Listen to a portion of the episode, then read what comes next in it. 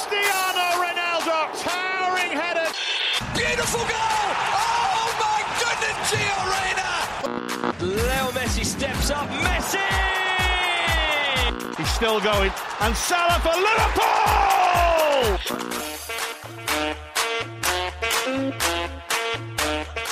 سلام سلام شما دارید به اپیزود هفتم از فصل پنجم رادیو آفساید گوش می‌دید پادکستی که هفتگی به بررسی متن و حواشی فوتبال اروپا می‌پردازه این هفته در غیاب علی من مجری برنامه هستم و برنامه رو قراره با اخبار جدید در مورد پرونده هفته پیشمون یعنی طرح دو سالانه شدن جام جهانی شروع کنیم. بعد از اونم میریم سراغ بوندسلیگا و سری آ. حتما page اینستاگرام رادیو آفساید رو follow کنین که چند وقتی اونجا بیشتر فعالیت می‌کنیم و حمایت شما کمک می‌کنه بیشتر دیده بشیم و انگیزه بیشتری بگیریم نظراتتون هم می‌تونین از طریق اینستاگرام، تلگرام و توییتر رادیو آفساید با ما در میون بذارید. لینک همه حسابامون رو می‌تونین از پایین توضیحات این اپیزود پیدا کنین. و از همه مهمتر فراموش نکنین که ما رو به دوستانتون هم معرفی کنین. بریم و برنامه رو شروع کنیم. آغاز برنامه های این اپیزودمون با آراده که می‌خوایم دو بخش و نصفی رو با همدیگه ضبط بکنیم. سلام آراد چطوری؟ چه خبر؟ سلام سینا جون سلام همه کسایی که به ما گوش می‌دید. من خوبم امیدوارم شما هم خوب باشید. اون نصفیش چیه؟ نصفیش حالا اولش یه دونه راجبه اون پرونده هفته پیش که راجع فیفا صحبت کردیم یه update کوتاه راجبه اون بدیم. باش دیگه چیز دیگه الان الان خوشحالی یا ناراحتی؟ سه تا زدیم به بارسلونا. خیلی ناراحتم. خیلی ضعیف بود. این چیزو میم کرده بودن که حالا هواداره بایرن با چیزایی بنر ناگلزمان آوت میان توی آلیانز آرنا. نه خیلی خوب بود. حالا در مورد بازی مفصل صحبت می‌کنیم. راضی هم و خوشحال. آره حتما. آره راجع بایرن هم هنوز اونقدر صحبت نکردیم این فصل. می‌رسیم به بوندسلیگا. اگه موافقه اولش قبل از اینکه وارد بحث آلمان بشیم یه update ی بدیم نسبت به پرونده که هفته پیش صحبت کردیم و اونم دو سالانه کردن جام جهانی توسط فیفا بوده. از هفته پیش که صحبت کردیم یه چند تا اتفاق افتاد. یکی همون روزی که ما ضبط کردیم روزی بود که چفرین و کلا این کشورهای اتحادیه اروپا که زیر نظر یوفا هستن و با یوفا کار می‌کنن یه جلسه ای داشتن و طبق گزارشی که این سایت آلمانی زود دویچه داده بود نامه ای رو نوشتن به فیفا و اینفانتینو که ما کاملا مخالفیم یعنی نامه رسمی داده بودن جدا از اون مخالفت اولیه که کرده بودن. و ما باید ما رو باید دخیل بکنیم. یعنی از اینکه اینا کنار گذاشته شده بودن توی این تصمیم گیری خیلی شاکی بود. و حالا طبق اخباری که طی چند روز اخیر رسیده و فکر کنم که اون کنفدراسیون آمریکای جنوبی هم اعلام کرده بود اول قراره که 3 سپتامبر یعنی حدود ده روز دیگه فیفا همه این کنفدراسیون ها رو جمع بکنه و در واقع گفته همه زینفعان بزرگی که دخیل هستن رو بخواد جمع بکنه و حاضره که با همه الان یک تعاملی داشته باشه و حتی یک مناظره داشته باشه تا همه رو دخیل بکنه و ببینن که به نتیجه می‌تونن برسونن یا نه. حالا خب این بالاخره خودش یک گام رو به جلویه که شاید بقیه کشورها هم دخیل بشن. گرچه که خب تا حالا همه صحبت کردیم کشورها رو اگه همه رو بخواید داخل کنیم خب خیلی از کشورهایی که به جام جهانی صعود نمی‌کنن الان موافق این هستن که جام جهانی دو سال یک بار بشه. ولی خب بالاخره کنفدراسیون های بزرگتر و کشورهایی که خب همون لیگشون داره فوتبال جذاب می‌کنه و همین که کلا توی این تورنمنت های بین‌المللی بازیکنای این کشورها و لیگ ها هستن که دارن تورنمنت رو جذاب می‌کنن هم نظرشون در خیلی دیگه و مهمه. اما یه دونه نظرسنجی فیفا منتشر کرد که اون یه مقداری سر و صدا کرد. نظرسنجی این بود که از طریق اون شر... یه سری شرکت هایی هستن که کار نظرسنجی رو انجام میدن. شرکتی به نام یوگاف که فکر کنم انگلیسی اگه اشتباه نکنم و شرکتی به نام آیارایس نظرسنجی برگزار کردن که از مردم مثلا سرتاسر دنیا نظرسنجی کردن راجع به این قضیه که آیا موافقش هستین یا نه. حدود 100 هزار نفر فکر کنم طبق ادعایی که فیفا کرده توی این نظرسنجی بودن و صد هزار نفر برای نظرسنجی که در آینده می‌خوان انجام بدن. این نظرسنجی اولیه فقط 23 هزار نفر بودن از 23 تا کشور. نتیجهش نتیجه جالبیه ولی نتیجه که فیفا ازش گرفته جالب تره ببین اومدن تو رنج های سنی مختلفی تعریف کردن. مثلا 18 تا 24 25 تا 34 35 تا 44 45 تا 54 و 55 سال به بالا. بعد مثلا اینکه 4 تا گزینه داده بودن. یکی همین برگزاری جام جهانی به صورت 4 سال یک بار سه سال یک بار دو سال یک بار و هر سال. توی همه این رنج های سنی بیشترین رای به چهار سال یک بار بوده. خب؟ و اون رنج 45 به بالا که خب 50 درصدش رو گفتن 50 درصدشون گفتن که ما می‌خوایم 4 سال یک بار باشه تو بقیه مثلا 40 درصد بوده به طور میانگین. ولی می‌تونیم بگیم اکثریت کسایی که یعنی اون اکثریت آرا رو باز هم 4 سال یک بار بوده. ولی اون تو این نمایش این نظرسنجی اومدن گفتن که مجموع اون ستا یعنی مجموع یک سال دو سال و سه سال رأیشون بیشتر از اون چهار سال است. و یه جورایی اومدن توجیه به نظر می‌رسه کردن که گفتن که آره مردم موافق برگزار شدن با فاصله کم جام جهانی هستن. در حالی که ایده فیفا برگزاری دو سال یک باره. شما اگه بیاید این رأی رو می‌دادی این گزینه رو دو سال یک بار میذاشتی کنار چهار سال یک بار شاید داستان فرق می‌کرد. اینه که یه مقدار این سر و کرده این متدولوژی و بعد همون یوگاف که بهت گفتم توی انگلیس هم نظرسنجی کرده بود تو انگلیس خیلی مخالفت شده بود. خب طبیعی هم از تو کشوری که الان صاحب فوتبال هم و به خصوص تو انگلیس که لیگی داره که شاید برای مردم خیلی وقتا مهمتر باشه در طول سال طبیعیه که این نظرسنجی به نفع چهار سال یک باره. ولی سطح که بردن در سطح جهانی یه مقدار تغییر کرده ولی خب تفسیر این نظرسنجی خودش باعث یک سری اشکالات بوده. و از اون سمت مثلا رونالدو هم یه دونه اس... رونالدوی برزیلی یه دونه استوری تو page ش گذاشته بود که ادعا کرده 100 هزار نفر شرکت کردن و اونجا مثلا گفته بود ببینید 55 درصد گفتن که ما دوست داریم دو سال یک بار برگزار بشه. خلاصه این چیزاییه که این افرادی که تو برنامه FIFA Legends Program که گفتیم هستن دارن همه مانور میدن روش و نظرسنجی ها هم یه جورایی شاید بشه گفت دارن توجیه می‌کنن که به سمت اینه که جام جهانی رو باید دو سال یک بار کرد. ولی خب الان به طور علنی وقتی که مخالفت یوفا به این کشورهایی که صاحب سبک فوتبال هستن بیشتر شده شاید یه مقداری تغییرات به وجود بیاد. حالا ببینیم که این جلسه که 30 سپتامبر برگزار میشه چه نتیجه و چه دستاوردی خواهد داشت چه برای فیفا چه برای بقیه کنفدراسیون. مثلا خود اینفانتینو رفته بود نیجریه اینجور که تاریخ پنجا نوشته بود توی توییترش و رفته بود اونجا و گفته بود که ما می‌بینیم که با برگزاری بیشتر جام جهانی و سرمایه گذاری بیشتری که ما برای نیجریه کردیم و تو کشورهای آفریقایی دیگه فوتبال خیلی پیشرفت کرده. حالا این پیشرفت رو چجوری تعریف می‌کنم؟ من نمی‌دونم. یعنی تو خود جام جهانی که نیجریه حالا نیجریه اتفاقای خوبی براش افتاده تو جام های جهانی ولی یک روند پیشرفتی رو شاید نمی‌بینیم. مثلا کامرون ما الان سالهاست نمیشنیم راجبش یا الان کشور آفریقایی من حالا نمی‌دونم الان خیلی حضور ذهن ندارم. شاید اشتباه بکنم ولی الان نمی‌بینیم اونقدر توی مراحل بالاتر صعود کنم. مثلا از 2010 که قنا رفت تا یک چهارم من مطمئن نیستم تو 14 و 2018 فکر نمی کنم آفریقایی توی 8 بود. این حداقل من خاطرم نیست امیدوارم که اشتباه نکنم. خلاصه میگم کماکان بحث سر این موضوع زیاده و حالا به خصوص اینکه توی همه رسانه های بزرگ دنیا دارن راجع بهش صحبت می‌کنن شاید یه جوری اتفاقات دیگه بیفته گرچه که دیدین فیفا اگه بخواد کاری رو بکنه می‌کنه. خیلی به این کار دیگه خلاصه این نظر سنجی. فیفا این شد پس که نقش مار می‌کشن که شما رو به بیراهه ببرن. دقیقاً دقیقاً. آره دیگه الان دعوا دعوای بیشتر فیفا با یوفا و آمریکای جنوبی. که حالا حتما ده روزیه که جلسه برگزار بشه خروجی بیشتری خواهد داشت که بازم راجبش صحبت کنیم.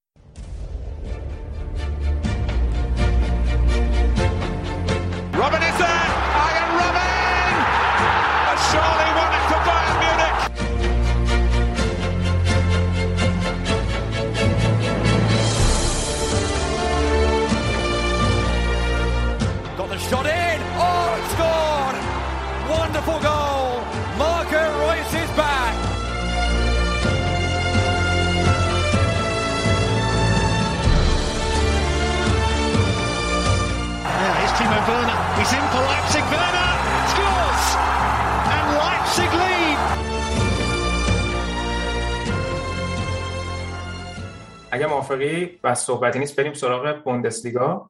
آره حتما. که لیگو که دیگه برگشتین صدر رو همین فرمون احتمالا تا تم می‌خوایم برین و قهرمانی رو خیلی زود قطعی کردین و جدا از ضعفی که داشتیم توی چمپیونز لیگ.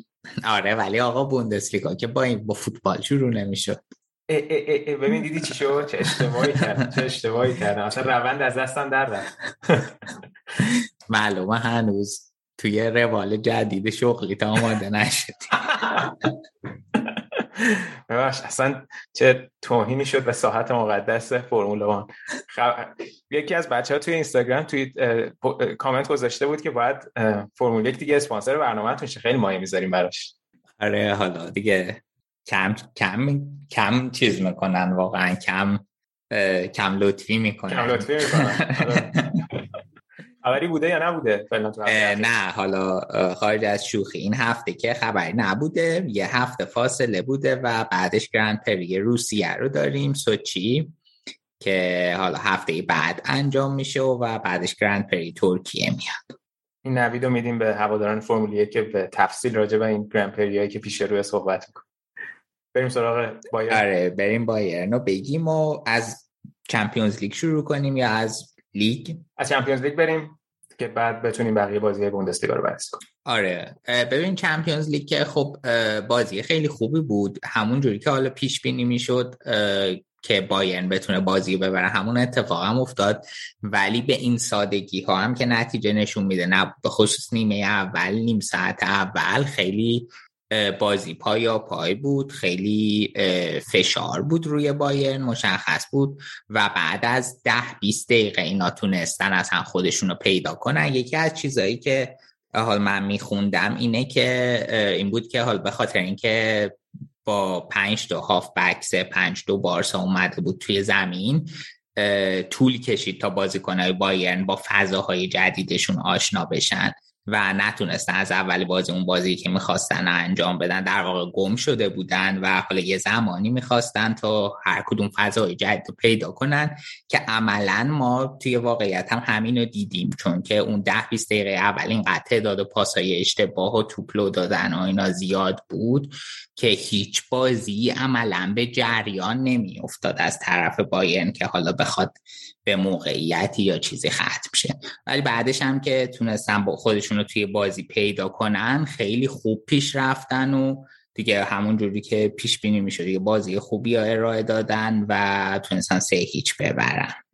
که حالا فکر نمی‌کنم البته گروه ممکنه بنفیکا شاید حرفی برای گفتن داشته باشه ولی فکر کنم که شرایط برای بایرن خوب باشه با تجربه اینکه بازی دیگرشون هم با بارسلونا میزبان خواهند بود. الان دست بالا دارم برای سرگروهی به خصوص امسال توی تقدیم بازی یه تغییری که کرده اگه یادت باشه تیمی که اول بازی می‌کردن با هم هفته پنجم با هم دوباره بازی می‌کردن. الان مثل اینکه حالا نمی‌دونم دلیلش چیه اتفاقا دیدم مایکل کاکس هم توییت کرده بود نوشته بود نمی‌دونم دلیلش چیه که اینجوری بازی می‌کنن که هفته یک دو سه بعد از دوره برگشت و برعکس همینو میرن. در حالی که قبلا هفته اول و برگشتش هفته پنجم بازی می‌کنن. الان بایرن بارسا میفته هفته آخر. یعنی احتمالاً بایرن شاید سعودش قطعی شده باشه. حتی شاید بارسلونا هم شاید سعودش مثلا قطعی شده باشه. اونقدر بازی مهمی شاید نباشه. ولی احتمالی که برای بایرن دیگه یه مقدار تشریفاتی باشه بالاست. دقیقا همینطوره. آره. و بعد از این بازی هم که خیلی فکر کنم بوست روحی خیلی خوبی بود که رفتیم توی بوندسلیگا جلوی بخوم و هفته بهشون زدیم. آره دقیقا. ببین اگه یادت باشه من خیلی اشاره کردم که این سه تا بازی سخت و فشرده. خیلی مهمه که یک لایپسیش بود بارسلونا بود و بخوم که حالا به خصوص دو تای اول بازی سختی هم بود بازی ساده ای نبود. و حالا با این مسافرت هایی که تیم داشته اینا در مجموع خوب تونستن از پسش بر بیان. خب ببین چهارده تا گل زدن تو این سه تا بازی. یه گل خوردن دو تا کلین شیت که خب عمل کرده خیلی خوبی بوده. و خیلی مهمه. حالا اون اوایل انتقاد به ناگلزمان زیاد بود. یادت باشه پیش فصل رو یا همه رو باخت یا مساوی کرد.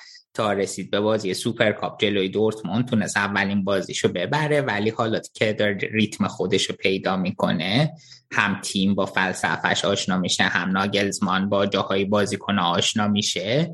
تیم وضعیتش داره خب به مرور بهتر و بهتر میشه دیگه.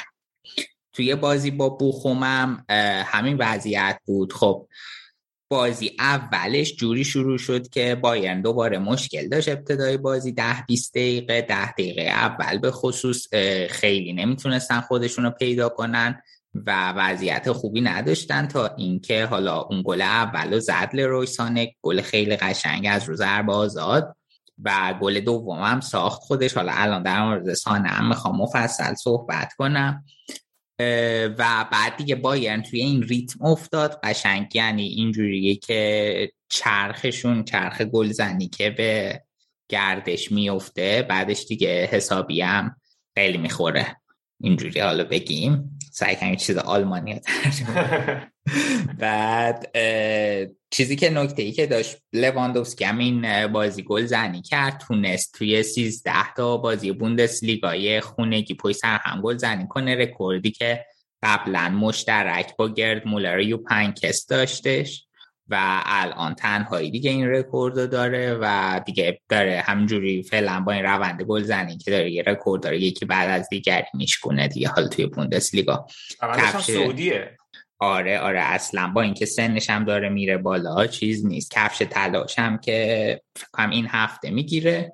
اتفاقا توی مصاحبه ای که این هفته افنبرگ داشتم گفته بود که لواندوفسکی و مولر نویرا می‌تونه بایرن قراردادشون تمدید کنه با اینکه الان سه تا بازیکن خیلی مسن بایرنن. ولی همچنان دارن توی سطح بالایی بازی می‌کنن و واقعا قابلیت اینکه چند فصل دیگه هم تو همین کیفیت باشن و دارن. البته این دلیل اصلیه اینکه حالا این مصاحبه اومده اینا این بود که بایرن تونست بالاخره قرارداد گورتسکا رو تمدید کنه.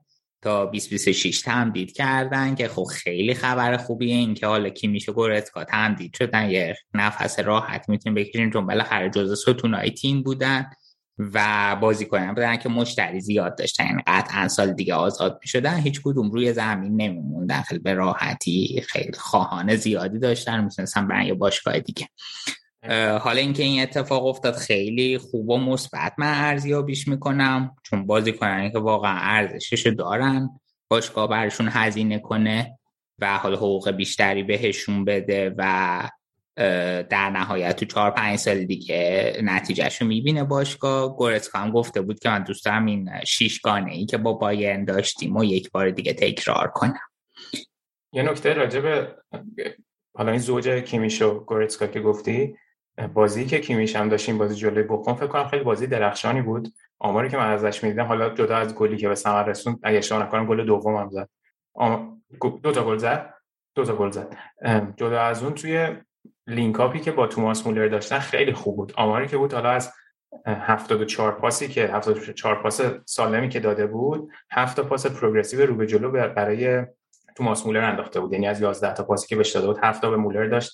کلا بیشترین پاس رو به یک بازیکن به مولر داده بود که یکیش هم یه پاس کلیدی بود یه پاس کلیدی هم به لیروی سانه داد و از اون برم خب طبیعتا مولر هم بیشترین پاسی رو که دریافت کرده بود کیمیش بود که خیلی توی بیلداپ بایرن کمک کرده بود. واقعا نعمتی هم کیمیش هم گورتسکا برای بایرن فکر می‌کنم. آره دقیقا. همینطوری که گفتی و حالا سانرم که اشاره کردی من سینا بگم. خب خیلی برای ما سوال شده بود که حالا برای ما هواداره باین که حالا مثلا یه مربی مثل فلیک که میره که اینقدر خفن بوده و شیشگانه برده و اینا مربی جانشینش چه پیشرفتی می‌تونه توی تیم اجرا ایجاد کنه؟ حالا ناگلزمان که اومده خب بالاخره خیلی زوده هنوز که تاثیر چشمگیری توی بازی باین ببینیم تغییر چشمگیری ولی یک مثال خیلی بارزی که میشه زد لرویسان است که جزء تغییرات مثبتی که ایجاد شده و فکر می‌کنم سانه الان توی هشت بازی آخرش روی دوازده تا گل فکر کنم اگه اشتباه نکنم تأثیر گذار بوده هفت تا اسیست داشته پنج تا گل زده.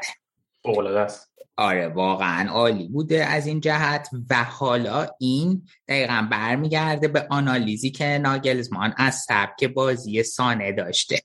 و اگه یادمون باشه اون سری پیش که FIFA day قبلی که فلیک می‌خواست بازیکن رو دعوت کنه یه جلسه مفصلی با ناگلزمان در مورد سانه داشتن که ناگلزمان. در مورد پست جدید سانه به فلیک توضیح داده و فلیک هم همون کاری که ناگلزمان گفته انجام داد. سانه تو تیم ملی خیلی درخشید. الان هم توی بایرن چند تا بازی که فوق العاده است. کاری که کرده این بوده که زمان فلیک سانه به عنوان یه وینگ مدرن سمت مخالف پاش بازی می‌کرده یعنی سمت راست. حالا ناگلزمان تغییری که داده مثل یه وینگر کلاسیک سانه رو ورده سمت چپ بازی می‌کنه و علاوه بر اون کاملا وینگ نیست.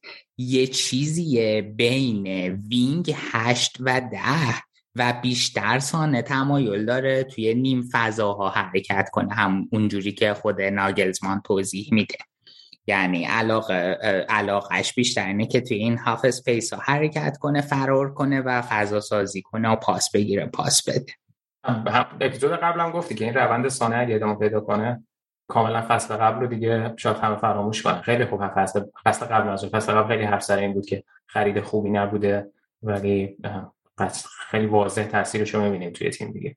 دقیقا همینطوره دقیقا همینطور. زمین که خب انتظارات هم همون جوری که اون اپیزود قبلی گفتم ازش همیشه بالا بوده دیگه چون بازیکن بوده که برش خرج شده. متری که کنار سانه گذاشتن از همه اول متر بزرگی بوده یعنی انتظارات و توقعات زیادی ازش بوده و حالا داره بیشتر به اون سمت حرکت می‌کنه.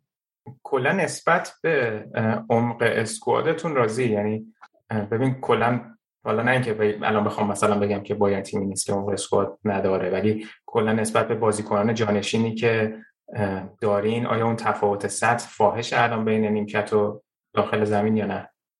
یعنی فصل اگه اون مسئولیت های احتمالی یا محرومیت ها پیش بیاد مثلا برای وینگاتون شرایط چجوری اگه گنابری سانه نباشن خوبه. من آره این فصل خیلی از فصل پیش راضی ترم. چون که این فصل ببین الان موسیالا خیلی پیشرفت کرده. بعد موسیالا رو هم می‌تونن وسط بازی بدن هم وینگ بازی بدن هم جای مولر بازی بدن. خب این الان کاربری های موسیالا که به عنوان یه بازیکن جانشین با کیفیت مطرح. سه تا وینگ داریم کومان گنابری سانه که حالا دوتاشون سطحشون خیلی نزدیک همه همشون خوبن. حالا ویژگی متفاوتی دارن هر کدوم. که خب این هم خوبه و می‌تونن دوتاشون به تناوب بازی کنن. بعد برای مرکز حالا موسیالا رو اشاره کردیم زابیتزر اومده که می‌تونه جای مثلا گورتکا بازی کنه یا حتی بره جلوتر جای مولر بازی کنه. اینم یه بود دیگه به تیم میده که خیلی خوبه. بعد زابیتسر خیلی گرایش داره به شوت زنی. خب ببین مثلا مشکلی که ما توی بازی بارسلونا داشتیم تا قبل شوت مولر این بود که با یکی باید شوت بزنه. تا شوتی زده نشه امکانه به ثمر رسیدن گلی هم نیست. خب و اولین حال تلاشی که مولر کرد خب خورد توپ منحرف شد رفت توی گل که نشون داد که از این فلسفه. خب کلا آقا درسته دیگه. تو باید تلاش کنی که شوت به دروازه داشته باشی تا بتونی گل بزنی. یعنی این حالت نباشه که فقط پاس بدی پاس بدی تا حالا یه موقع دروازه خالی پیش بیاد گل 100 درصد. می‌بینی این زابیتسر این خوبی داره که حالا توی بازی هایی که به خصوص گره می‌خوره می‌تونه این option هم به بایرن اضافه کنه. بنابراین من کلا این دو خطه که کاملا راضیم از ترکیب تیم توی دفاع هم که خب حالا برای فول بک هم دیویس داریم هم ارناندز می‌تونه اون ور بازی کنه سمت مخالف حالا خیلی خوب نیست سار که عملا بیرونه. پاوار هست و خب ریچاردز هم می‌تونه بازی کنه. اون استعداد بایرن هم که راجعش صحبت کردیم. استانیسیچ هست که بازی کرد این بازی. آره دقیقا و خوبم بود واقعا بعد نبود. حالا ریتینگش نمره که بهش دادم پایینه نسبتا ولی در مجموع حال بر بازی کنی که در این شرایط سنیه میاد توی لیگ بازی فیکس بازی اون من فکر کنم خیلی خوبه. اصلا نباید کم بهش ارزش بدیم و کلا از عمق ترکیب راضیم آره.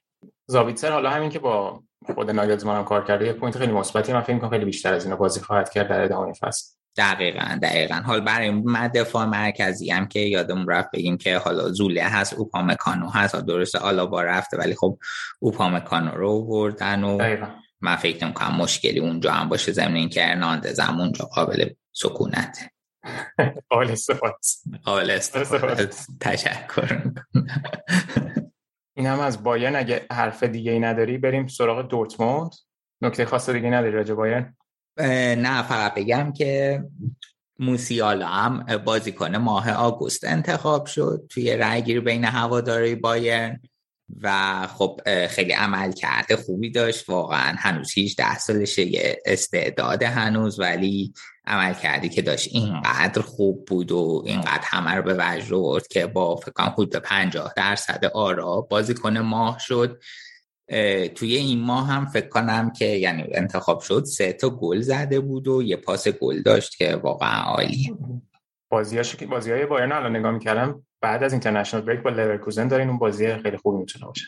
حتما. آره آره. به خصوص که فرم لورکوزن هم خوبه الان. دقیقا. بریم سراغ دورتموند که تونستن 4 دو بازیشون رو ببرن و حالا هم دوتا گل زد. نظرت چی بود راجبه شرایط دورتموند؟ اونها هم به نظر می‌رسه حالا با اینکه مقداری انتقاد از روسه هست صحبت هم کردیم اپیزود قبل که خیلی هوادارا راجبه این 4 4 لوزی که بازی می‌کنه خوشحال نیستن ولی فعلا حداقل داره می‌بره. آره این خب نکته مهمیه که کلا ببره. حالا اگه مثلا فرض کنیم خیلی زیبا بازی می‌کردی یا مثلا حالا یه ویژگی خاصی داشت ترکیبش ولی نمی‌برد اولا فایده ای نداشت. مهم فعلا اینه که سه امتیاز جمع کنه ببین نکته ای که خیلی تو ذوق می‌زد اینه که چرا یک تیم وقتی که سه هیچ جلوه باید بیاد دوتا بخوره و اینجوری خودش رو توی خطر قرار بده. اون چیزی هم بود که خود روزه هم توی مصاحبه بعد بازیش بهش اشاره کرده و گفته بود که خیلی اضافه بود این اتفاق. و دقیقا هم همینطوره. این دورتموند هنوز این مشکل رو داره که حالا توی این ضربات شروع مجدد یا تو کلا توی فاز دفاعیشون هنوز مشکل داره توی فصل پیش هم خیلی اینجوری براشون پیش اومد که حالا شرایطی که بازی برده بودن سه امتیاز داشتن یا حتی یک امتیاز داشتن گل خوردن و امتیاز رو از دست دادن. این چیزیه که به نظر من دورتون باید روش کار کنه. ضمن اینکه فعلا توی این فصل در مقایسه با فصل پیش با اینکه حالا گلره بهتری آوردن آمار گل خوردهشون افزایش داشته. ولی هنوز توی ذوق نزده چون که آمار گل زدهشون هم حسابی هم 26 درصد ایکس جیشون رو افزایش دادن. ولی گل خوردهشون به نسبت بقیه تیما خیلی بده. الان الان 11 تا گل خوردن از اون بوخوم و بوخوم 13 تا خورده اون تیمی هم که ترجیح به گرویترفورت میگن همیشه گرویترفورت آره. گرویتر اونها هم 13 تا خوردن 11 تا خیلی زیاده به نظر من ولی خب همون نکته همینه که دارن از اونور گل می‌زنن. دقیقا همینطوره واقعا از نظر دفاعی شرایط خیلی جالبی ندارن. بعد حالا تیم به این موضوع هم عادت کنه که بعضی وقتا کلین شیت کنه حتی تو اروپا هم توی بشیکتاش نتونستن توی بازی با بشیکتاش توی استانبول کلین شیت کنن.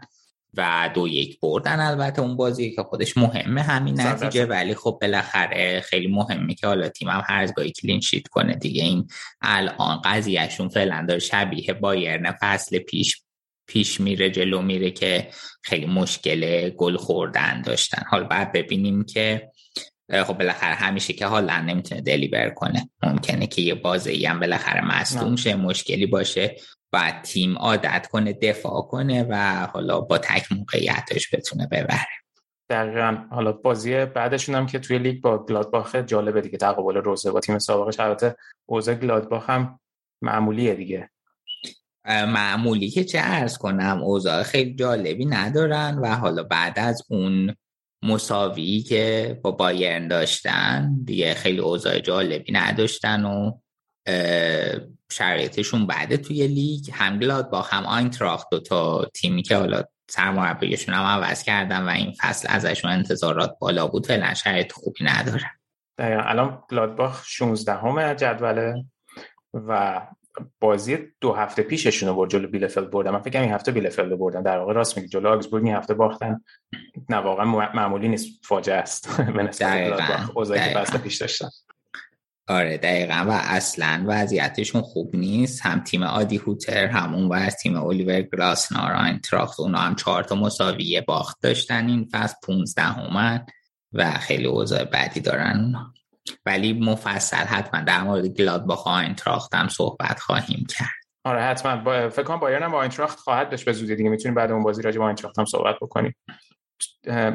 دورتموند فکر کنم توی Champions League باز تو گروهی خیلی دردسری نداشته باشه چون الان بازی مهمی رو برد خارج از خونه جلو بشیکتاش از اونورم اسپورتینگ تو خونه 5 تا از آژاکس خورد. در نتیجه فکر نمی‌کنم خیلی اوضاعشون سخت باشه. الان دورتموند تو خونه باید با فکر کنم بازی بعدش باید با اسپورتینگ بازی بکنه ببره 6 امتیاز شروع کردن. قطعا را میندازه کارشون. آره قطعا خوبه. ولی بازم من فکر می‌کنم خیلی گروهی باشه که بشه دست کمش گرفت. من فکر می‌کنم که با حضور آژاکس و اسپورتینگ و بشیکتاش از گروه بایرن سخت تر می‌تونه باشه. حالا ببینیم حالا چطور پیش میره. اگه صحبتی نداره راجع به دورتموند بریم سراغ لایپزیش نکته دیگه نیست؟ نه صحبت ندارم. فقط اشاره کنم که الان هالند و لواندوفسکی هر کدوم هفت گل زدن و صدر جدول گل زنان. حالا این فصل خیلی می‌تونه متفاوت باشه رقابتشون به خصوص که دیگه هالند هم حالا توی بوندسلیگا یه مقداری جا افتاده. دقیقاً. نکته جالبی می‌تونه باشه. بریم سراغ حالا راجع به لایپزیگ چند تا اپیزود صحبت کردیم. منتها بازی مهمی داشتن توی Champions League. بعد این باختایی که آورده بودن جلوی منچستر سیتی که خب البته معلوم بود از قبل که بازی خیلی سختیه و حالا بازی مقداری جذاب شد برای بیننده ولی نمی‌دونم که چقدر برای هوادار لایپزیگ چیز جذابی بود. بازی که هی نزدیک شدن به اینکه بازی رو بتونن مساوی بکنن ولی در نهایت با نتیجه 6 3 بازی رو واگذار کردن به سیتی. ببین بازی یه چیزی که جالب بود این بود که خب همونجور که انتظارش رو داشتیم سیتی مسلط بود به بازی ولی این لایپزیگ خیلی توازنی توی انگار اون intensity و پرسی که داره ایجاد می‌کنه و همینطور حملش نداره. حالا درسته سه تا گل زدن و نزدیک هم بودن که به اینکه بازی رو مساوی بکنن. ولی هم اشتباهات توی خط دفاع داشتن هم, هم نمی‌دونم انگار که اون تفکراتی که جسی مارش داشته هنوز کامل جا نیفتاده. کلا یه مقداری که مشکل mental ی به نظر می‌رسه توی تیم هست که دارن این بازی ها رو پشت هم از دست میدن. این هفته فکر کنم یکی یکی کردن جلو کلن. فکر می‌کنی که اینا بعد می‌تونن برگردن به روند؟ البته خب طبیعیه وقتی یه مربی میاد که ببین من یه مصاحبه می‌خونم از امیل فورسبرگ. توی اتلتیک صحبت کرده بودم باهاش. خب حالا میگم فورسبرگ فورسبرگ توی خب یکی از بازیکنایی که فکر کنم سالها الان جزء بازیکنای با تجربه لایپزیگ دیگه حساب میشه دیگه. و خودش گفته بود که ما بازی که خب با ناگلزمان می‌کردیم یه بازی مبتنی بر مالکیت توپ بود. ولی الان چیزی که داریم خیلی متفاوته. بازی که جسی مارش از اون می‌خواد و خیلی بازی مستقیم تری رو از ما می‌خواد انجام بدیم. مطمئنم که ما برمیگردیم به اون روند. ولی خب فعلا طبیعیه که شاید اول فصل شرایط این گونه و بعد اشاره هم کرده بود که خب الان ما بازیکنهای مهمی رو از دست دادیم ولی خب انصافا از اون پولی که آوردن از اون بازیکنهای خوبی هم گرفتن دیگه. به نسبت به نظرم هم باشگاهی بود که بازیکن فروخت پول گرفت و با اون پول بازیکن خوب هم خرید. ولی این مشکل هنوز باشون انگار هست و خیلی الان اوضاع ایدئالی ندارن توی جدول دیگه به نسبت فصول قبلی که داشتن. دقیقا همینطور سینا که میگی حالا حتی شایعاتی هم من شنیدم که جسی مارش یه خود اوضاع رخکنا از دست داده. حال بعد یه مقدار بیشتر بگذره ببینیم که خبر بیشتری توی مدیاها تا در مورد این قضیه درز می‌کنه یا نه. بعد چون موضوعیه که اگه واقعا چیزی باشه خیلی سریع خودشو نشون میده قابل پنهان کردن نیست. در مورد بازی سیتی که گفتی من مشکل اصلی یا همون بحث دفاعی می‌بینم که اشاره کردی بهش واقعا اصلا گلا رو آنالیز کنی. چند تا گل روی اشتباه دفاعی به ثمر رسید؟ واقعا توی فاز دفاعی خیلی بد بودن خیلی بد بودن و اصلا اون حالا performance ی که انتظار می‌رفت از دفاع لایپسیش ببینیم ندیدیم. سیتی اونقدر بالا نبود که بگی 6 تا می‌تونن بزنن. فکر کنم نزدیک 3 بود ایکس دقیقاً آره. چیز بود دیگه حالا پاسایی که اشتباه اون گلی که اصلا اون برای سمت چپ زمین و پوشش نده بودن اومد اصلا قرار نبود گل بشه. یه توپ خیلی ساده بود. و بدونم که گل به خودی مکیله بود اونم خیلی بد دقیقاً دقیقاً. و اصلا میگم این اشتباهات دفاعی بالا بود که حالا نمیشه ربط اصلا قضاوت کرد که حالا تاکتیک جسی مارش خوب بوده یا بد بوده. چون که فعلا بعد این ضعف دفاعی اول برطرف بشه تا اصلا تیم بتونه اون تاکتیک رو اجرا کنه ازش نتیجه بگیره. خب تیمی که حالا سه تا گل توی خونه حریف توی Champions League می‌زنه اون جلوی تیمی که فینالیست سال پیش بوده قطعا کار خوبی کرده. ولی وقتی از اون وقت 6 تا گل می‌خوری خیلی جالب نیست دقیقا حالا گله مثلا گل کانسلو حالا شوت از پشت محوطه بود ولی موقعیت رو بهش می‌دادن برای شوت زنی و گل گریلیش هم که خب خیلی قشنگ بود یعنی توپو قشنگ اوور روی پای راستش و اولین گلش تو Champions League زد. ولی منظور مواردی بود که 6 تا گل خوردن واقعا توجیه نداره حتی اگه جلوی سیتی باشه. دقیقا همینطور. حالا گروهش هم سخته دیگه. یعنی من فکر نمی‌کنم خیلی کاری از دستشون بر بیاد. اگه روندو همینجوری ادامه بدن. یعنی بهتره همون بچسبن به بوندسلیگا که سهمیه ها رو بگیرند که همین الان چند فاصله زیاد شده. آره خیلی امتیازهای زیادی از دست دادن و توی نیمه دوم جدولم فعلا شرط خوبی ندارن. حالا باید ببینیم که چجوری پیش میره شرایط. بیشتر از این فعلا با سه تا باخت شروع اصلا خوبی نبوده بازیکنهای خوبی دارن. یعنی همین دنی اولمو فورسبرگ آندره سیلوا از انکونکو که هتریک کرد خیلی بازیکنهای خوبی دارن. یعنی واقعا مهره هاش رو شاید به نسبت داره ولی همون تو خط دفاعش شاید باید یه تکونی بده به اوضاع. این هم از وضعیت لایپسیش حالا هفته های بعد راجع به وولسبورگ هم می‌تونیم بیشتر صحبت کنیم. اوایل فصل راجبشون صحبت کردیم. خب بالاخره مساوی کردن و همین مساویشون اولی مساویشون بود بعد چهار برد پیاپی تو بوندسلیگا و همین باعث شد که الان بایرن با امتیاز مساوی و تفاضل گل بیشتر بیاد صدر جدول. لورکوزن هم که اگه اشتباه نکنم برد بازی شد دیگه که اونا هم اوضاعشون همونطور که اشاره کردی روندشون خوبه. این هم از وضعیت بازی‌ها. یه بحثی بود سر قانون جدید fair play مالی که فکر می‌کنم یه پیشنهادیه که یوفا و اون اتحادیه باشگاه اروپایی می‌خوان ارائه بدن و یه سری باشگاه بوندسلیگا یه سری مشکلات بنیادی داشتن با این داستان. میگم راجبش صحبت بکنیم. آره دقیقا. شروع می‌کنی؟ شروع بکنم. برو تا بعد. حالا جلوتر با هم بحث کنیم راجبش. ببین یه مقاله ای بود از Sport Bild. که کار کرده بود مفصل در این مورد و حالا یه رشتویی هم اشتفان بینکوفسکی در موردش کار کرده بود که مسئول بخش بوندسلیگای ایندیپندنت و تلگرافه در مورد قوانین FFP که قرار عوض شه همون fair, play, fair play مالی و قرار از فصل 2022-2023 مورد اجرا قرار بگیره. پنج تا بند بوده به طور خلاصه. که با سه تا بندش باشگاه بوندسلیگایی بوندسلیگا به طور خاص مشکلات اساسی داشت.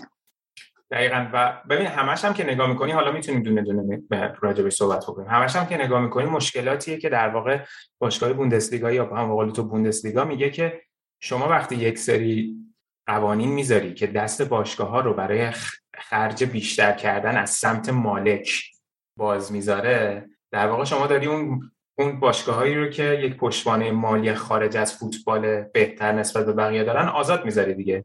و تا حدودی خب درست هم هست حرف. یعنی حالا بوندسلیگا اون داستان 50 به علاوه یکو داره که خب این اجازه رو نمیده که اونقدر این سرمایه گذاری رو انجام بدن از سمت مالکی خارجی اگه بیاد.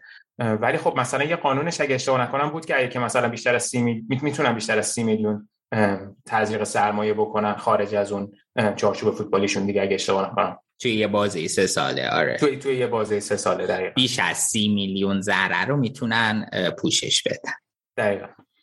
و یه نکته جالب دیگه داشت که این سقف قراردادی که می‌خواستم یعنی اون سقف میگن که باید 70 درصد اون درآمدت رو روی حقوق و transfer هزینه بکنی و بوندسلیگا هم با این okay ه ولی میگه باید یه مقداری محدودتر بشه و میگه که در واقع اتحادیه باشگاه ها میگه که اینو باید محدود بکنیم به اون 25 بازیکنی که قراره توی مسابقات یوفا ثبت نام بشن. ولی بوندسلیگا میگه این اگه فقط محدود به اون 25 بازیکن باشه بعد یه سری باشگاه هایی که مثل باشگاه انگلیسی مثل چلسی یا PSG بعد اون موقع می‌تونن دو تا تیم بسازن.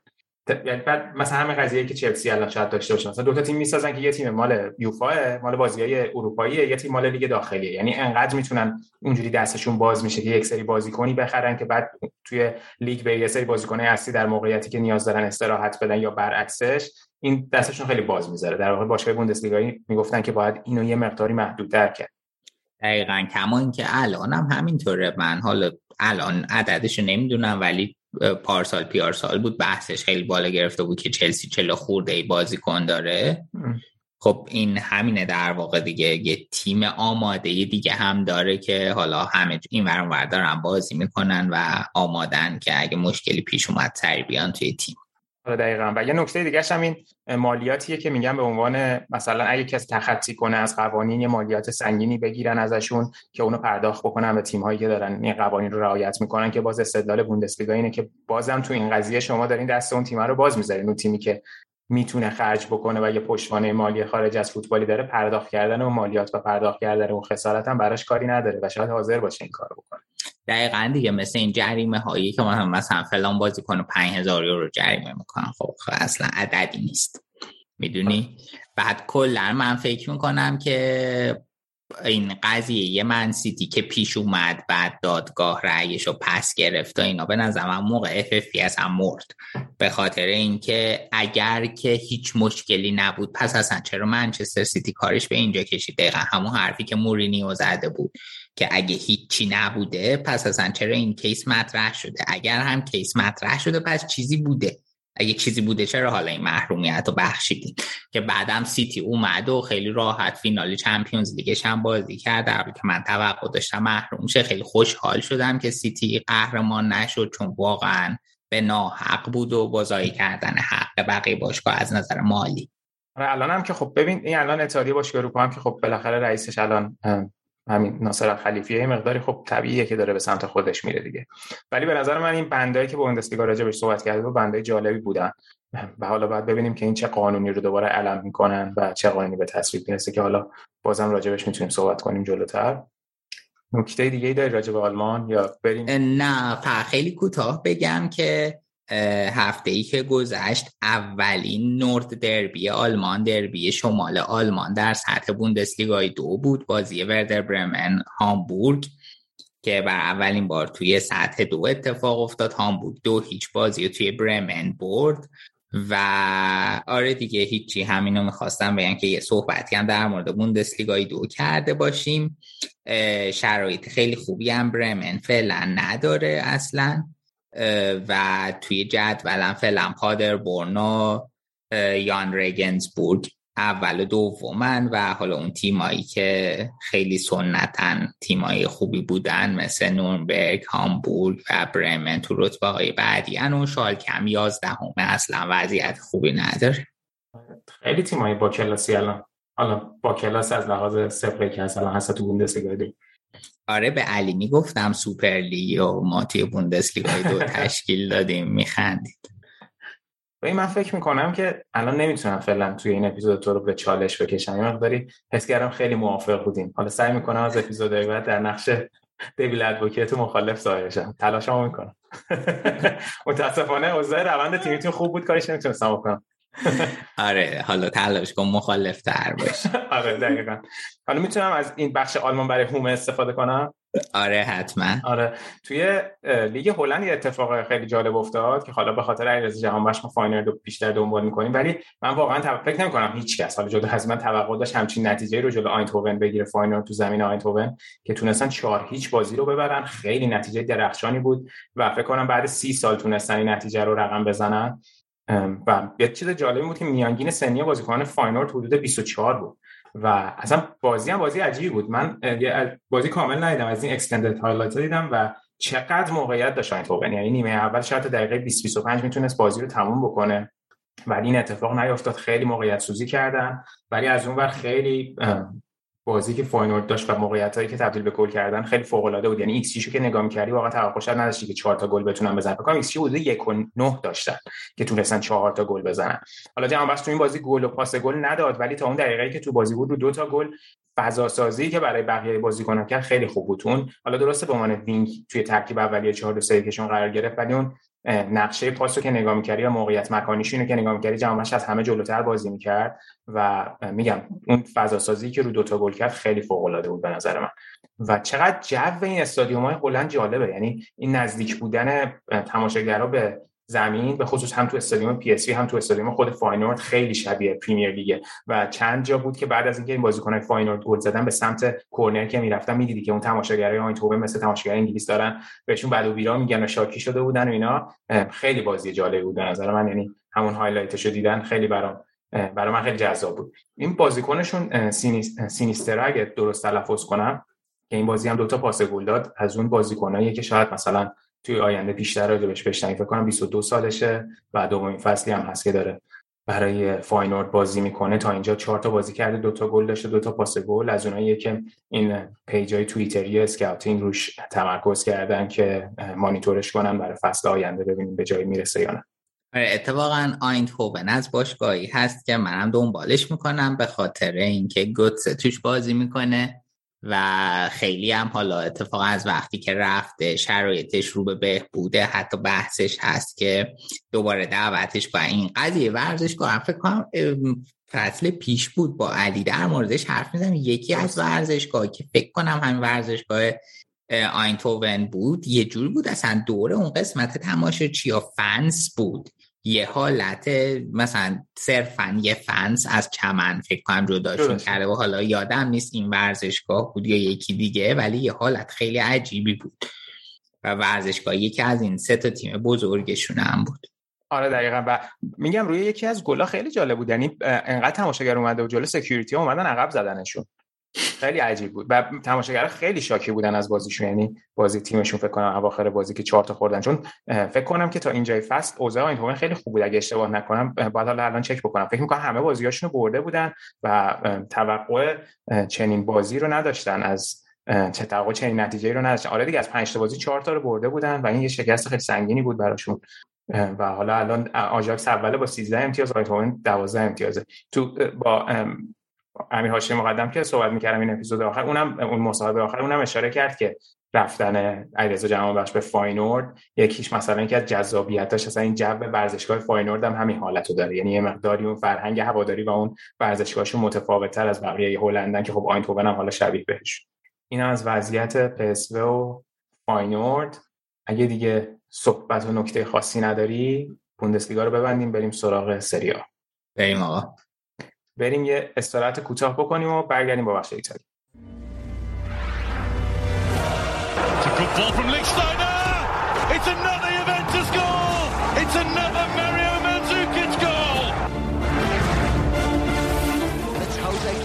takes the corner. Koulibaly!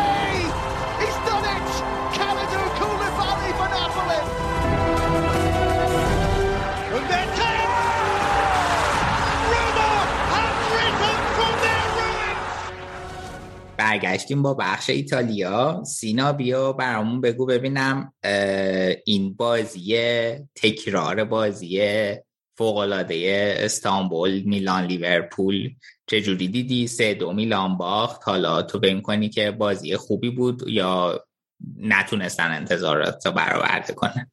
نه من فکر می‌کنم که با کلاه رادیو آفساید البته بگو نه با کلاه هواداری اینتر. نه با کلاه رادیو آفساید اگه بخوام صحبت کنم با کلاه هوادار اینتر فکر کنم نظرم همون یکی باشه.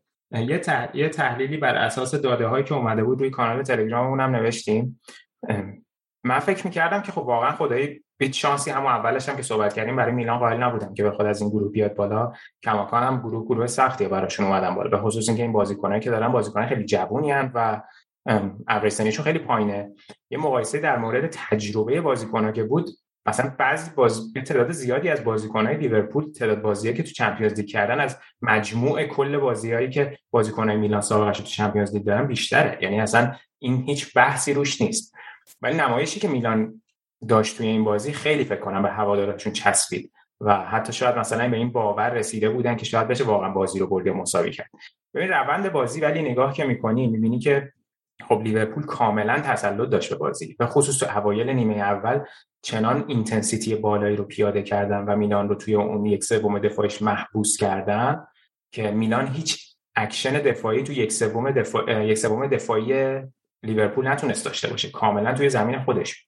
یعنی اون PPDA بازی رو که نگاه می‌کردی توی پی... توی 15 دقیقه اول PPDA اصلا برای میلان محاسبه نشده بود. و این روند کلا توی بازی هم به جوری بود که کلا لیورپول PPDA خیلی پایینتری داشت نسبت به میلان. منتها که با آخر نیمه اول نزدیک می‌شد خب حالا میلان یه مقدار این فشار پرسش رو بیشتر کرد که تونست به دو تا گل برسه. ولی یه نکته مهمی که داشت این بود که اگه واقعا مایک منیان اون توپ رو نمی‌گرفت اون پنالتی رو از صلاح نمی‌گرفت شاید اوضاع یه مقداری متفاوت می‌شد ولی همون اون باعث شد که میلان توی بازی بمونه و بتونه اون بازی رو به نمایش بذاره.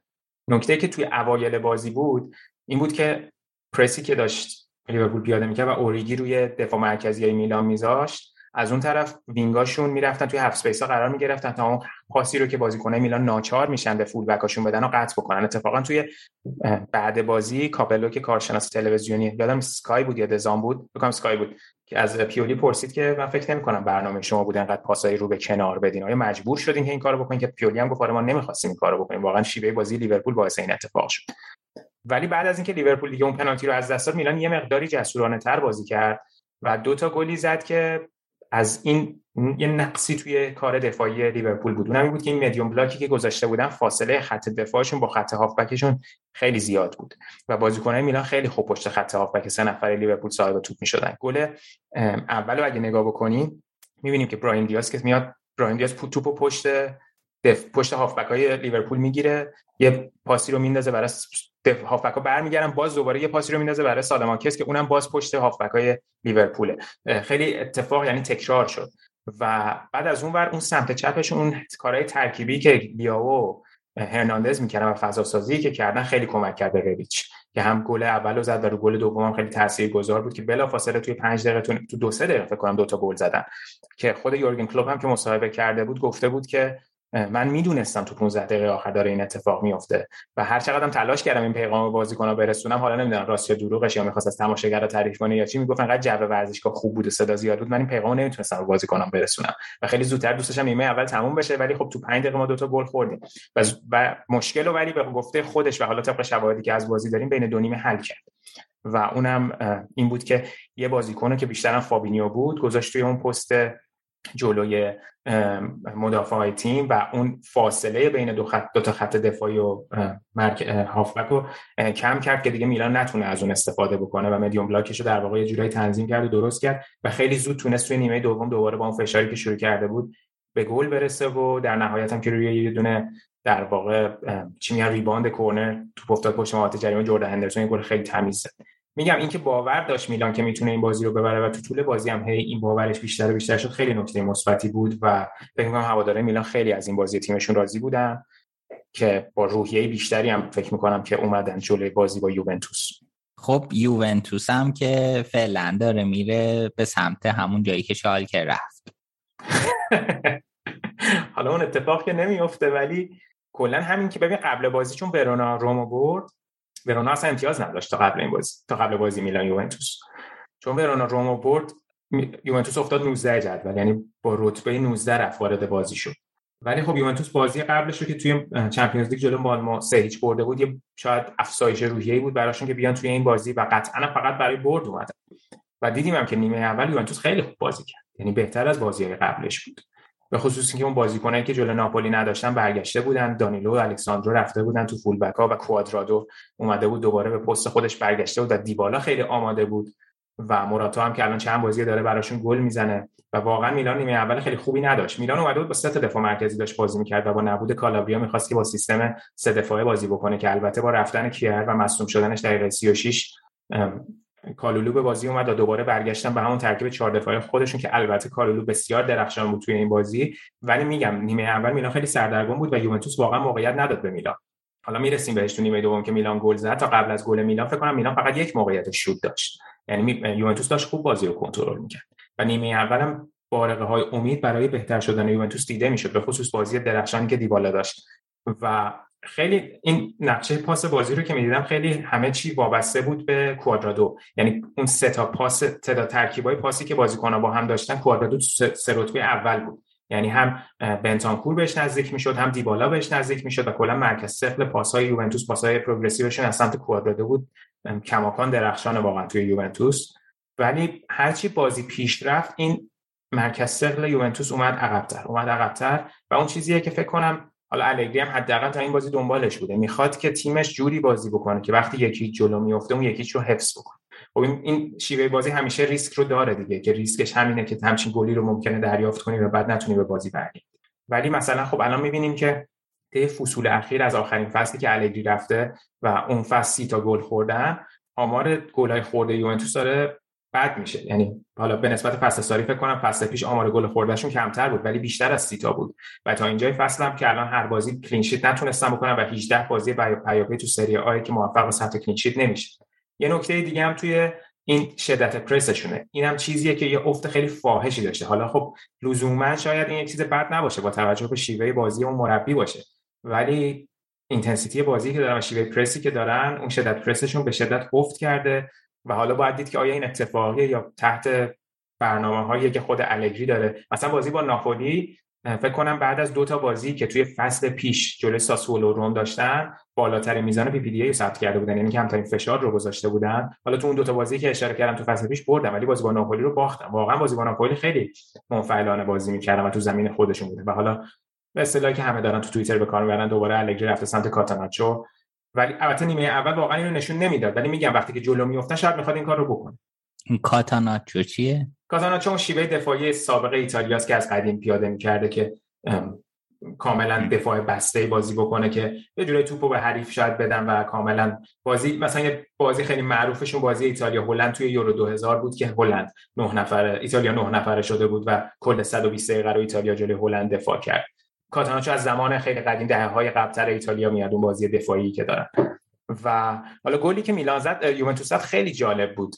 دقیق مثلا وسط های نیمه اول بود که روی یه کورنری میلان اومد اومده بودن جلو و یوونتوس یه ضد حمله ای زد که خیلی عجیب بود. واقعا خیلی موقعیت مکانی بازیکنان میران روی این کورنر خیلی فاجعه بار بود. یعنی هم فکر کنم تو هرناندز اشتباه کرد هم سالماکرز توی جایگیری اشتباه کرد و هم تعداد بازیکنان که میلان پشت محوطه داشت خیلی کم بود. با اینکه کسی خودش رو جدا کرد ولی یه ضد حمله خیلی خوب زدن و یه credit من بدم به موراتا که سه تا بازی الان داره گل می‌زنه. البته یه مقداری از لحاظ mentally سخته برای یه بازیکن که هم جلوی ناپولی گل زده هم جلوی میلان گل زده و بعد تیمش comeback می‌خوره. حالا comeback ناقص اگه بخوایم بگیم بازی رو که یک یک شد. ولی فکر کنم از وسط زمین توپو گرفت. تا خود دروازه این توپو حمل کرد و اون فشار مدافع پشت سرش رو حس می‌کرد. من یاد اون صحنه افتادم که لوکاکو توی فینال یوروپا لیگ جلوی سویا یه تک به تک همینجوری نزد و انقدر جلو می‌رفت و هی مدافع بهش نزدیک می‌شد. اون تصمیم گیری برای مهاجم خیلی سخت میشه. ولی موراتا خیلی خوب کار کرد. اون آخرش هم یه چیپ خیلی لایت زد و گل زد و فکر می‌کنم این آماده بودن موراتا و بهتر شدن دیبالا خیلی خبر خوبی برای یوونتوس خواهد بود. ولی از اون سمت بیایم به میلان نگاه کنیم. که میگم این نبودن ژیرو و زلاتان اونقدر که باید حس نمیشه و انقدر ربیچ داره خوب بازی می‌کنه ربیچ تو سه بازی اخیرش هم جلوی یوونتوس گل زده و یه اعتماد به نفس خیلی عجیب غریبی پیدا کرده ربیچ. بازی درخشانش هم که جلوی لیورپول اشاره کردیم. یکی از بچه‌ها گفته بود که چه عجب از میلان تعریف کردین. بابا به خدا ما همیشه وقتی خوب بازی می‌کرد فصل پیشم تعریف می‌کردیم. تنوع تاکتیکیشون به نسبت خوبه. من کلاه اینتریمو بذارم سرم. میام ازشون مسخرهشون می‌کنم بهشون میخندیم. ولی پیولی الان کماکان روی روند مثبتیه داره میره جلو. ولی فشار بازی های چمپیونز لیگ باید ببینیم که روی میلان چقدر هست همین همین الانش بازیاشون خیلی سنگینه دیگه. تو بازی بعدی هم که تو چمپیونز لیگ هم جلو اتلتیکو مادرید هم جلوی پورتو درسته که یه مقداری اومدن روی اون عمق اسکوادشون کار کردن ولی هفته های آتی مشخص میشه. منتها نکتهش همینه که مثل فصل پیش اگه بتونن تو این فصل اول اون امتیازایی که تا جایی که می‌تونن و کسب بکنن بعد تو ادامه راه بهشون خیلی کمک می‌کنه. دقیقا همینطوره. حالا برعکس اون یوونتوس برنامه ساده ای داره حداقل توی سری ها بازی بعدیشو من نگاه می‌کردم با اسپتسیا بازی دارم با سامپدوریا بعدش هم با تورینو. و حالا تقویم نسبتا ساده ای دارن و می‌تونن حالا با این نه امتیاز اگه بتونن بگیرن خیلی شرایطشون توی جدول بهتر کنن. آره دقیقا. حالا البته یه مقداری بازی تورینو که دربیه و ایوان یوریچ هم اونجا رفته یه مقداری شاید سخت باشه ولی همین که دو تا برد یوونتوس بیاره الان نگاه برای اولین بار توی 60 سال اخیر که توی چهار تا بازی اولشون برد نداشتن. این برد رو اگه به دست بیارن شاید یه مقداری روندشون برگرده. و البته نگاه کن الان کیزا هم تازه برگشته و مثلا می‌دیدی که خب کیزا یکی از یکی که فکر کنم بهترین بازیکن سری آی که توی حمله توپ می‌تونه خلق موقعیت کنه و توپو جلو ببره. آمارش هم همینو ثابت می‌کنه. و اگه کیزا هم روی مقداری دوباره رو فرم برگرده تو ترکیب تیم باشه کماکان یووه می‌تونه خودش رو برگردونه به بالای جدول. البته الگری خودش مثلا گفته بود که من تعویضام خیلی تعویضای هجومی بود اشتباه کردم باید تعویضای دفاعی بیشتری می‌کردم. می‌بینی؟ یعنی اون ذهنیتش کماکان سمت اینه که من یکیچمو جلوی میلان نگه دارم در حالی که شاید باید می‌تونه یعنی شاید می‌تونست که اون بازی رو نتیجهش جور دیگه ای بکنه و گل گل بزنه و کماکان به میلان موقعیت نده. ولی بعد از اینکه تازه گل خوردن هم باز اونقدر اون خطرسازی که باید انجام می‌دادن رو ندادن. آره بعد فکر کنم به جای الگری فلیکو می آوردن تا بعد از هشت گل بشینه همه رو به فوش بکشه که چه وضع بازی کردن چرا مثلا اونجا اونجا اون موقعیت نزدیم. آره تا قشنگ حساب کار بیاد دستش. بین سمتوریا تورینو البته توی خونه با چلسی هم بازی دارن. آره دقیقا. فکر می‌کنم بازی با تورینوش میفته بعد اینترنشنال بریک. درست میگم؟ نه نه نه. قبلشه. ببین 29 سپتامبر با چیز با چلسی بازی دارن چهارشنبه چمپیونز لیگ بعد شنبهش با تورینو بازی دارن و دیگه بعدش میفته بعد از اینترنشنال بریک با روم بازی دارن. درست درست الان این با... الان که ما ضبط می‌کنیم حالا این اشاره کنم که سری آه وسط هفته هم بازی داره. یعنی حالا ما بازی های شنبه یک شنبه بررسی می‌کنیم و سری یه هفته دیگه هم این وسط سه شنبه چهار شنبه بازی می‌کنه که حالا اون هفته بعد راجع به صحبت می‌کنیم. یعنی الان یوونتوس تو چند روز این دوتا بازی ساده تر داره؟ جلوی اسپتزیا سمپدوریا که اشاره کردی که می‌تونه موقعیت خوبی باشه که بتونن به جدول برگردن. یه مقداری فقط الان میگم الانم تو جدول 18 هم من طبیعیه دیگه چهار تا بازی برد نداشتم ولی قاعدتا باید بتونن یه تکونی به این اوضاع بدن. یه نکته فقط مینو رایولا صحبت کرده بود راجع بهش. رایولا هم ایجنت دلیخت هم ایجنت رومانیولی میلان. اومد یهو اشاره کرد که رومانیولی که انتهای فصل قراردادش با میلان تموم میشه احتمالش هست که بره یوونتوس و با دلیخت بازی کنه که خیلی اتفاق عجیبی بود. خیلی حرف رفتن رومانیولی به لاتزیو مطرح بود که الان یهو اومد گفتش که می‌خواد بره یوونتوس.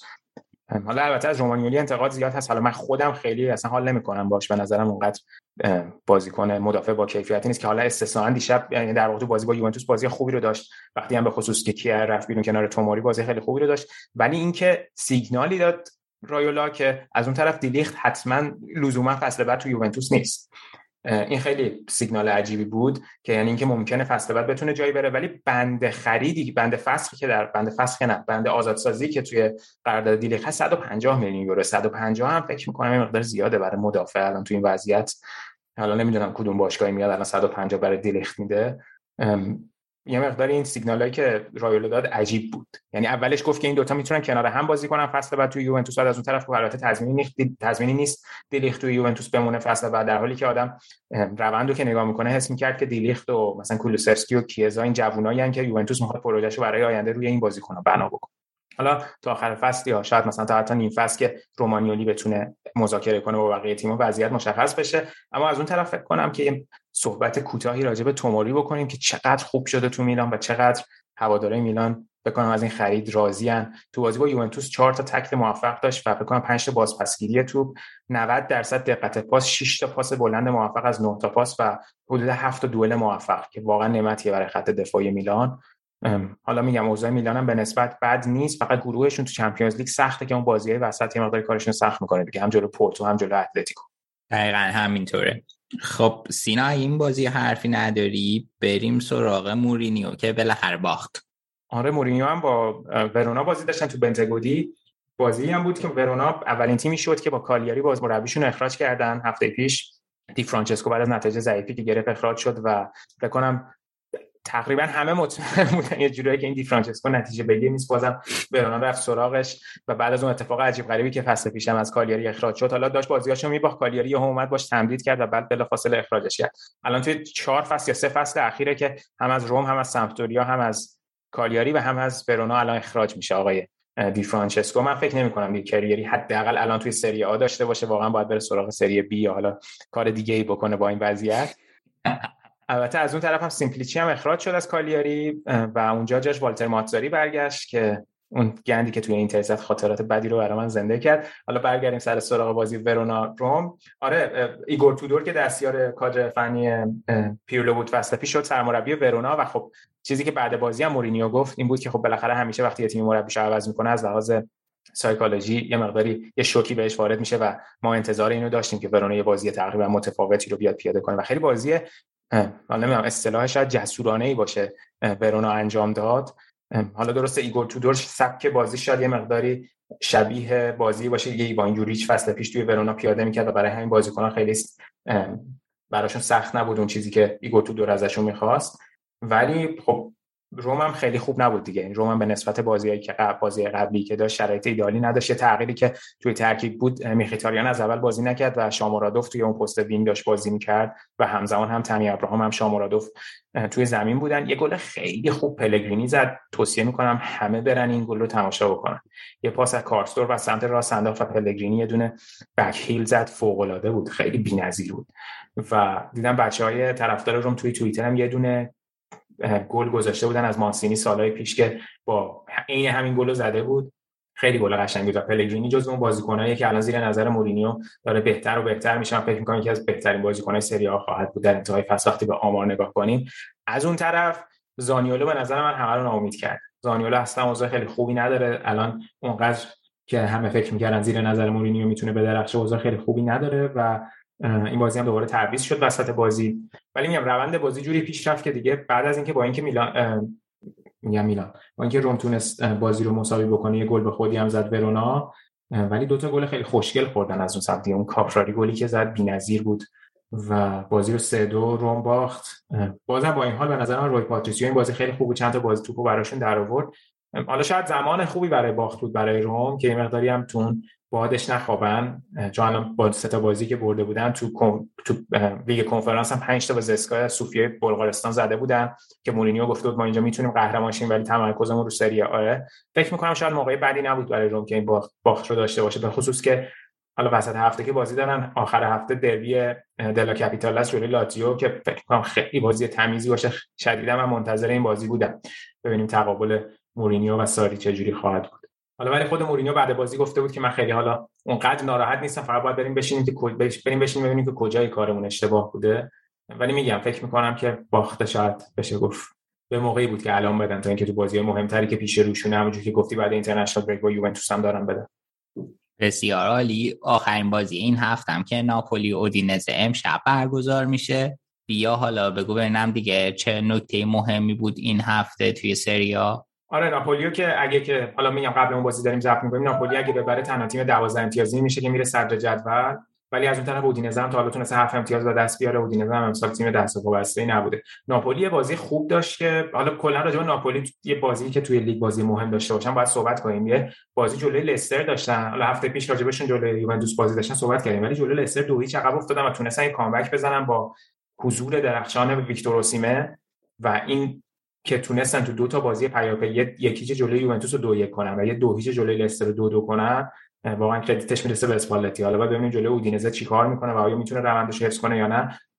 و از اون طرف بقیه تیم‌ها رو بخوایم راجع بهشون سری صحبت کنیم. آتالانتا یکیش سالرنیتانا رو برد که فرم آتالانتا خیلی خوب نیست. البته توی چمپیونز لیگ با ویارئال داشتن که اونجا فکر کنم بازی مساوی دو دو شد. نتیجه به نسبت okay بود. ولی توقعی که از آتالانتا می‌رفت با اینکه تقریبا میشه گفت ترکیبشون رو بهتر کرده بودن و دروازه‌بان خوبی هم گرفته بودن بود که نتایج بهتری بگیره. ولی بازیاش یه مقداری لفظانه یعنی سالرنیتانا تیمی نبود که آتالانتا بخواد جلوش اینجوری به مشکل بخوره. یعنی تا دقیقه آخر بازی نگاه می‌کردم من این نقشه ایکس رو که نگاه می‌کردم تا اون دقیقه‌ای که دوانزا پاتا گل زد ایکس جی سالرنیتانا بیشتر از آتالانتا بود. بازیشون براشون گره خورده. حالا راجع به آتالانتا هم باید بیشتر صحبت بکنیم. الان فقط اشاره کوتاه به همه تیم‌ها می‌کنم. اینتر 6 1 بولونیا رو برد که فکر می‌کنم جواب خیلی خوبی به اون باختی که جلوی رئال دادیم بود. حالا بازی رئال هم یه دونه تحلیل راجبش گذاشتیم توی کانال تلگراممون. بچا بخونن. حالا توی بخش جلوتر با علی شاید راجبش صحبت کردیم.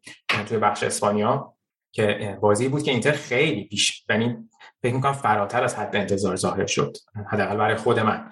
که واقعا دامیننت بودن توی بازی و جدا از اون مالکیت توپی که داشتن مالکیت توپ موثر داشتن. یعنی توی یک سوم دفاعی حریف این مالکیت رو داشتن و چقدر تونستن خطر ایجاد بکنن و چقدر کورتوا روز درخشانی رو داشت. که حتی خودش هم گفته بود که من فکر می‌کنم که اینتر لیاقت بیشتری رو داشت. ولی اون حرفه‌گری رئال بود و اون تعویضای بسیار خوبی که آنجلوتی کرد برعکس تعویضای اینزاگی که اصلا کارساز نبودن و بازم این رودریگو تونست برای رئال بازی رو جلوی اینتر در بیاره مثل فصل پیش روی پاس خیلی خوب کاماوینگا. ولی بازی با بولونیا بازی خیلی درخشانی بود دیگه. الان اینتر توی چهار بازی که کرده 15 تا گل زده و از همه اینا مهمتر فکر می‌کنم این که دنزل دامفریس اولین بازیش رو به عنوان بازیکن fix انجام داد. روی دوتا گل تاثیر داشت و اون پاسای رو به جلوی خیلی فوق العاده که داشت و اون سرعت خیلی خوبی که داشت و تونست توی این بازی پیاده بکنه و گلزنی ادین ژکو و لائوتارو هم که همیشه خبر خوبی برای هواداران اینتر به خصوص که بعد از بازی با رئال خیلی حرفش بود که آیا اینتر می‌تونه اگه بخواد توی این شرایط گیر بکنه که موقعیتش گل نشه به مشکل می‌خوره. ولی این بازی لائوتارو دوباره گل زد ادین ژکو هم گل زد که خب فکر خبر خیلی خوبی بود. از اون سمت اومدن سانچز بعد از یک دوران مصدومیتی بود 20 25 دقیقه بازی کرد. اگر واقعا سانچز مصدوم نشه و اینتر بتونه ازش استفاده کنه فکر کنم خیلی بیشتر از خواکین کوریا به درد اینتر می‌خوره. ولی دیدیم که فصل پیش و دو فصل پیش این فراز و نشیب توی مصدومیت های سانچز رو هی شاهد بودیم. واقعا امیدوارم اتفاق نیفته. یعنی واقعا امیدوارم دیگه یه دونه یه یکی دو تا international break هم حداقل بی خیالش بشن که دیگه بمونه و روی فرمش برگرده چون همیشه توی اردوها بوده که فشار روش وارد شده یعنی شاید اونقدر fit نباشه برای اینکه بخواد توی تیم ملی هم بازی بکنه. حالا اینتر الان احتمالاً بچه‌ها که اپیزود رو گوش بدن شاید با فیورنتینا هم بازی کرده باشه وسط هفته بازی با فیورنتینا بازی سختی. همونجوری که گفتم تیم وینچنزو ایتالیانو تیم خیلی خوبیه این فصل و بازی جلوشون توی فلورانس بازی سختیه و یه مقداری الان تقویم اینتر سخت میشه. یعنی 4 5 تا بازی آتی که دارن به خصوص بازی چمپیونز لیگ هم وسطش دارن. حالا بازیشم سختی نباشه جلوی شریف ولی بازی که تو لیگ دارن یه مقدار بازیای سنگینیه. باید ببینیم از این مقطع فصل تیم اینزاگی چه جوری خارج میشه. این از وضعیت اینتر که حالا بازی هفته بعدش فکر کنم جلو آتالانتا اون موقع هم راجع به آتالانتا هم راجع به اینتر بیشتر صحبت می‌کنیم. لاتزیو هم دو دو کرد که اونم باز خیلی اتفاق خوبی نیست برای روند تیمی که ساری داره بعد باخت جلوی میلان. و بعدم رفتن توی یوروپا لیگ یکیش به گالاتاسارای فاتح تریم باختن روی اشتباه عجیب غریب استراکوشا که گلش اگه ندیدین بریم ببینید خیلی عجیب بود. توپ عمود شد روی خط و اومد توپو جمع بکنه که به اشتباه توپو وارد دروازه خودشون کرد. ولی این بازی وقتی که وارد زمین شد طرفدارای لاتیو ازش حمایت کردن که از خیلی صحنه احساسی بود. فکر کنم توقعشون نداشت که بیان الان لاتزیو ازش حمایت بکنن. اینجوری که خیلی صحنه جالبی بود به نظرم. ولی میگم جلوی کالیاری والتر ماتزاری دو دو کردن. حالا باید ببینیم که توی اول با تورینو بازی می‌کنن و بعدم توی دیوید دل کپیتال چه اتفاقی براشون میفته این فکر کنم دیگه تقریبا همه تیم‌های بالای جدولی رو پوشش دادیم و می‌تونیم که ادامه رو بر اساس بازی مهمی که پیش میاد بیشتر راجع بهشون صحبت کنیم. بسیار عالی سینا دست درد نکنه فقط گفتی فاتتری من یه نکته اشاره کنم که بعد از نتایج ضعیف ترکیه توی یورو و باخته توی اینترنشنال بریکشون جلوی هلند. شتفان کونس سرمربی ترکیه شد که سرمربی تیم جوان آلمانه که چند ماه پیش قهرمان یورو شده بودند سه باری که با تیم جوان آلمان رفته به فینال یورو دوبار قهرمان شده یه بار نایب قهرمان شده. خیلی وقت بود که مدیای ترک از علاقه فدراسیون فوتبال ترکیه بلو یا اشتفان کونس می نوشتن که حالا در, در نهایت تصمیمشون رو برای کونس گرفتن و باش قرارداد امضا کردن. حالا باید ببینیم اونا هم توی بریک های بعدی وضعیتشون چجوری پیش میره و حالا می‌تونم نتایج بهتری با کونس بگیرن یا نه.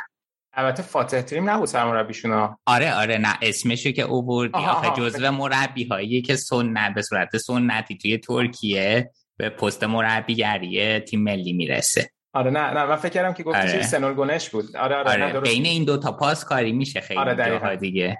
کریر خود فاتح تریم هم اینجوری بوده دیگه. گالاتاسارای ترکیه گالاتاسارای ترکیه بعدم گالاتاسارای.